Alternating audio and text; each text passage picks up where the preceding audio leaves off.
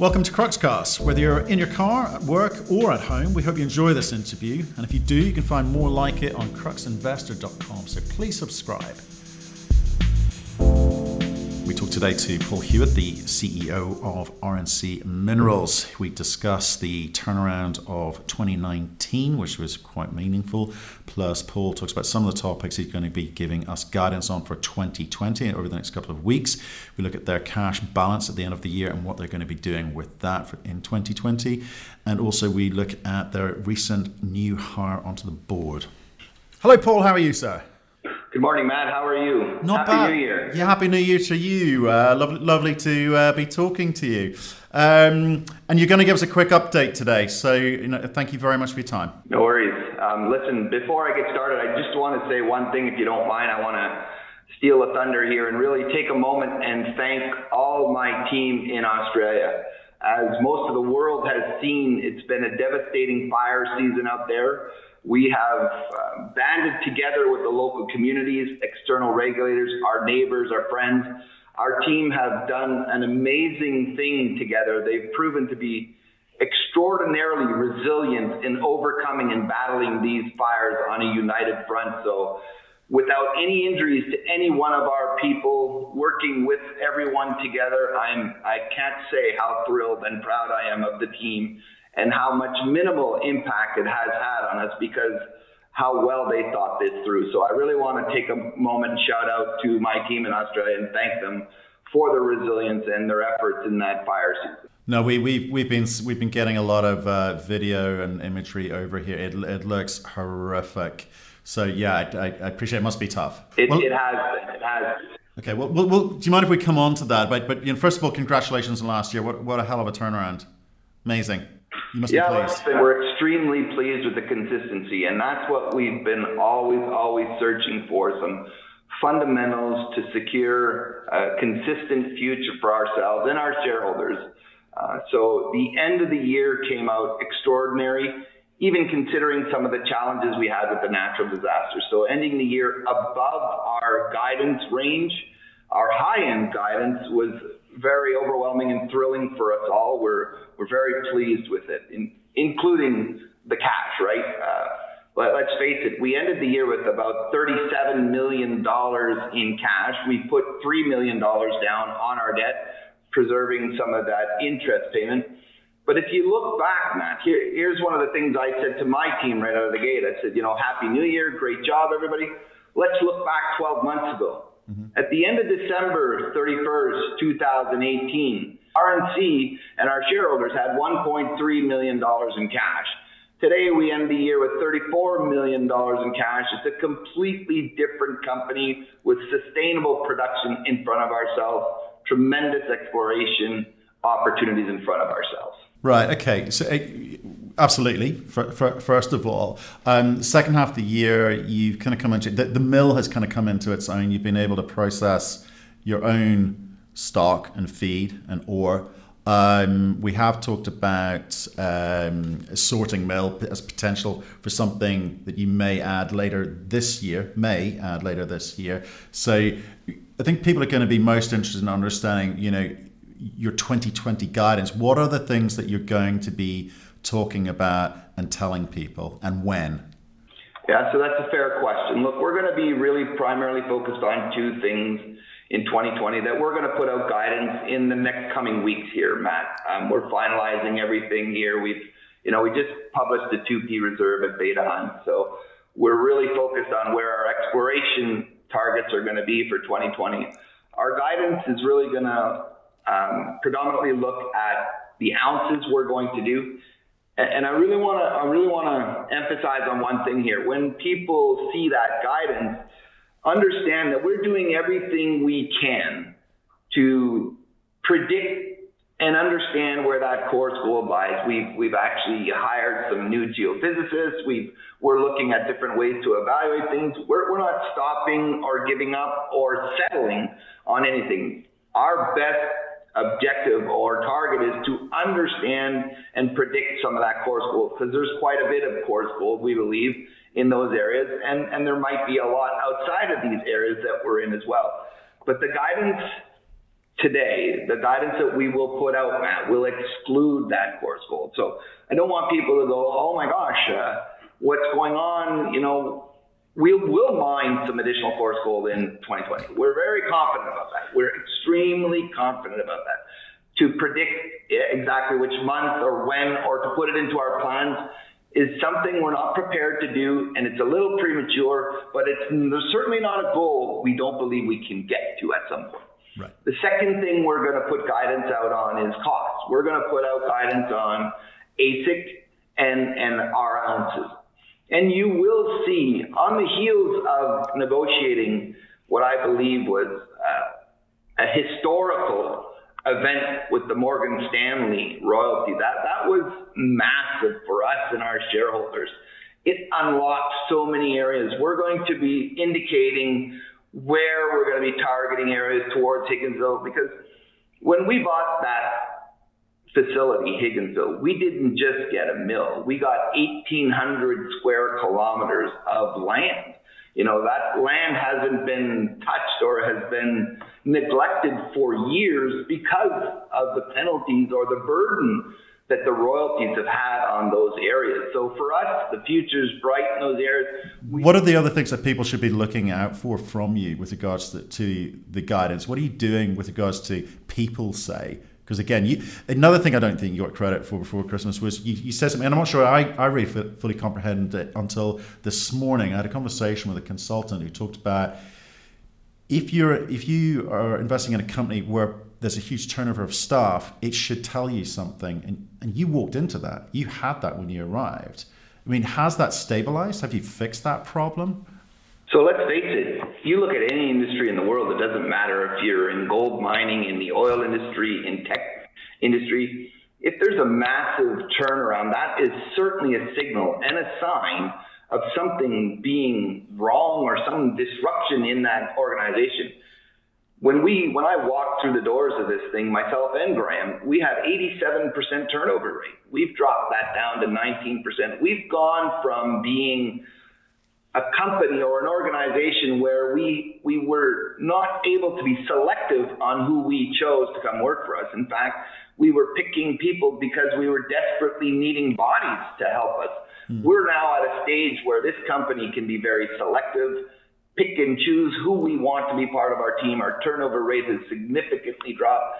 That is a huge, huge benefit to us, to our shareholders, because at the end of the day, it does impact the bottom line. When you have somebody who's there at a mine site for three months or three years, you see those advantages and they're hard to measure, and but they always trickle down to the bottom line and it's beneficial. And there's absolutely no doubt the, the, the tide has changed and, and we are definitely now one of the employers of choice where we're senior people, uh, miners, we, we are attracting much, much better, much much improved talent for ourselves, which which helps us a lot. Right, and I also noticed in a, a recent release you've also hired someone onto the board or taken someone on the board. Oh, thanks. Yes, look, we I'm really pleased to announce that we've um, just brought on Chad Williams. In fact, I just had breakfast with him. Chad comes with a very vast experience in network and knowledge. He was the former CEO and founder of Red Cloud. We're very, very lucky to get a gentleman like Chad with his network, his experience. I've known him for a, a long time in my career. Most gold junior players, most gold guys, if you mention the name Chad Williams, they will recognize the name. Um, he comes very highly recommended, and we're grateful to have him join the board. He's certainly uh, going to be welcomed and an addition that will help us support the trajectory we're going down focused on the goal. Okay. Um, can we, I mean, just again, just to finish off on the 2020 guidance, um, will you be raising money in 2020? We're not gonna. We're not in the year that 2020 is going to see us be burning up our treasury, despite it being a very intense year on capital, we're still adding to our treasury. So um, a breakout year for us. 19 was an instrumental, pivotal year where we saw a huge turnaround in this company. In six months, there was more done in six months than I'd done as previous CEO in two years. So I can't say how proud I am. 2020 is going to be another a significant year where we separate ourselves out from the pack. No, no, I, I, I, I totally agree with that. I mean, I take my hat off to the way you turn things around in, in, in, the business. It's a real, it's a epitome of a turnaround story in the market for sure. I mean, it's been helped by the gold price. That really has helped you guys a lot. And you know, do you do you consider, do you see the gold price continuing at the current rate? Any reason to doubt that the market conditions? Look, um, it depends on who you ask, but consensus pricing in the world averages between 1470 uh, probably average. We're sitting at 1550 right now. We budgeted, our internal budget was done about $1,400 gold. We used a very conservative number when we prepared our budget, and we're making money at, at those levels with our grades. So anything above that, all that's going to happen for us is we're going to have better returns. So we were conservative in our assumptions and our gold pricing for our budgeting purposes. Okay. And if I may just finish off with it, because again, your job is managing risk. This coming back to the Australian bushfires. I mean, they, they've been raging for a couple of months. It's a very serious problem over there, and I, and I do appreciate what you said to your team uh, at, the, at, at, the, at, the, beginning of this uh, interview. But how what are the things that you've had to manage in terms of being able to continue to do business? I mean, have you eaten through stockpiles as a result? Have, have it stopped people getting to site? I mean, what, what are the things you're battling with? Yeah, look, let's face it. Um, everybody knows Western Australia has been on fire. The access to the mine had been closed for several days. So we've had some, a lot of intense scheduling and planning.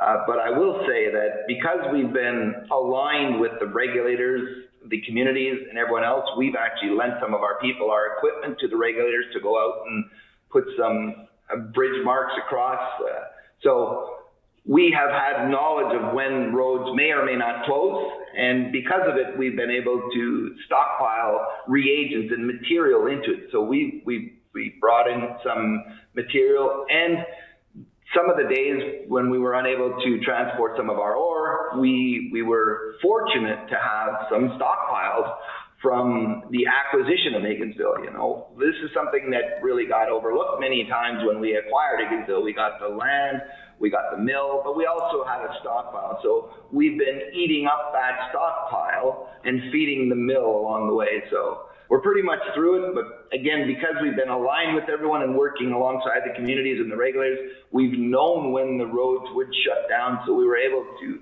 prevent shutting down our operations. Uh, so we, we've minimized the effect significantly for ourselves. Let's just hope that um, the disasters completely cease here in January. We've seen some really good rain that's helped out a lot here. Let's just hope things get better for everybody in Australia and not just RNC, to be truthful. Right. MC, don't see it impacting business in the short term. But likewise, you don't see. You, you, well, I would, like you say, I, you know, cross our cross our fingers that um, the, the, bushfires don't continue. I mean, they are they have been severe. So it has been a bit of rain, uh, a bit of abatement, but um, no end in sight yet. Yeah, well, actually, so because of the rain, things have ceased a lot. Right. Um, there's no telling whether things would spark back up again. Uh, we're certainly prepared for anything. We will work with any agency and continue to work with the groups. We've done everything we could and can to manage risk. So we're doing everything we can to make sure that there is no impact to our operations. At this point, December obviously wasn't tremendously impacted despite having the road shut down because of the stockpiles we've had. The first quarter, um, we've yet to put out guidance, uh, but at the end of the day, we don't anticipate today on January, what is it, 10th today, Matt? January 10th? Mm-hmm. We don't anticipate that our first quarter is going to have any significant sways either way because of the natural disasters at this point. We right. believe that we're going to be able to deliver on what our expectations are that we're going to be putting out here shortly. And talking, well, just to reaffirm, you're still you're still going to be stick to your uh, initial statement. You are going to be doing quarterly reporting this year. Is that right? Yeah, look, absolutely. That's something we have to get to. We we recognized, even myself, I recognized uh, early on when I first became CEO that we needed to report monthly, and that was something we did at the request of our shareholders. But there has to come a point in time where, where things do evolve, and we are continually evolving at every phase in this organization from the board all the way down to the miner, as you're saying, from people to cash to costs to everything we're doing. There's there's a strategy there's a strategy for just about everything we're doing. We're controlling the reins here. One of the things has to be that we've got to follow suit with our peers and get in line and start reporting quarterly. That that actually helps us in many ways as well. Um, so it, it is a standard that we're going to be adopting, and we look, we've been extremely transparent about it for weeks now. We've, we've been telling people that, that the intent is to follow the rest of the peers and get to quarterly reporting okay. starting in 2020. Okay, final one. As part of your guidance, are you going to be talking about Dumont? I won't say we won't be talking about it. I will say that there's, you know, we're always looking and evaluating at what's happening with our Dumont asset again, people are aware that we have the Magneto board that's separate with Waterton and that's funded through that. So our focus really is on the gold right now. Dumont is an important part of our company. There's no doubt about it. It has value. We're still in the pro. Look, we just come through the holidays. Uh, Dumont has been uh, not very active throughout the holidays, so not a lot has changed since the end of the year. That's for sure. So. Okay, watch this. I'll space. leave it at that. Watch this space. Okay. Yeah, and who knows where nickel goes too, right? Dumont, in my eyes, for our shareholders, is an option on nickel. We have an option on nickel. So where nickel goes, that could have a significant impact on us and our shareholders. But there's no financial prerequisite for you to spend money on it anytime soon. There's no burden on our treasury as we're holding it because it is funded. We have over $3 million in an account it's Magneto. It's it's a JV between Waterton and us. So the funding from Dumont comes from those dollars that are that are not included in our our, our cash balance. That 34 million that we're ending does not include that 3 million from Magneto. Right. Okay. Brilliant. Paul, wonderful summary. Love to see you after the holidays. I look to hear forward to hearing more on the 2020 guidance in the next few weeks. Um, please stay in touch with us. All right, Matt, good to see you, and uh, let's hope 2020 is a great decade. Yes, sir. Thank you for listening. If you've enjoyed the interview, why not subscribe to Cruxcast or our website, cruxinvestor.com, and of course our YouTube channel, Crux Investor. Plus, you can catch us most days on Twitter and LinkedIn. We really love getting your feedback, so please keep it coming, and we'll speak to you again soon.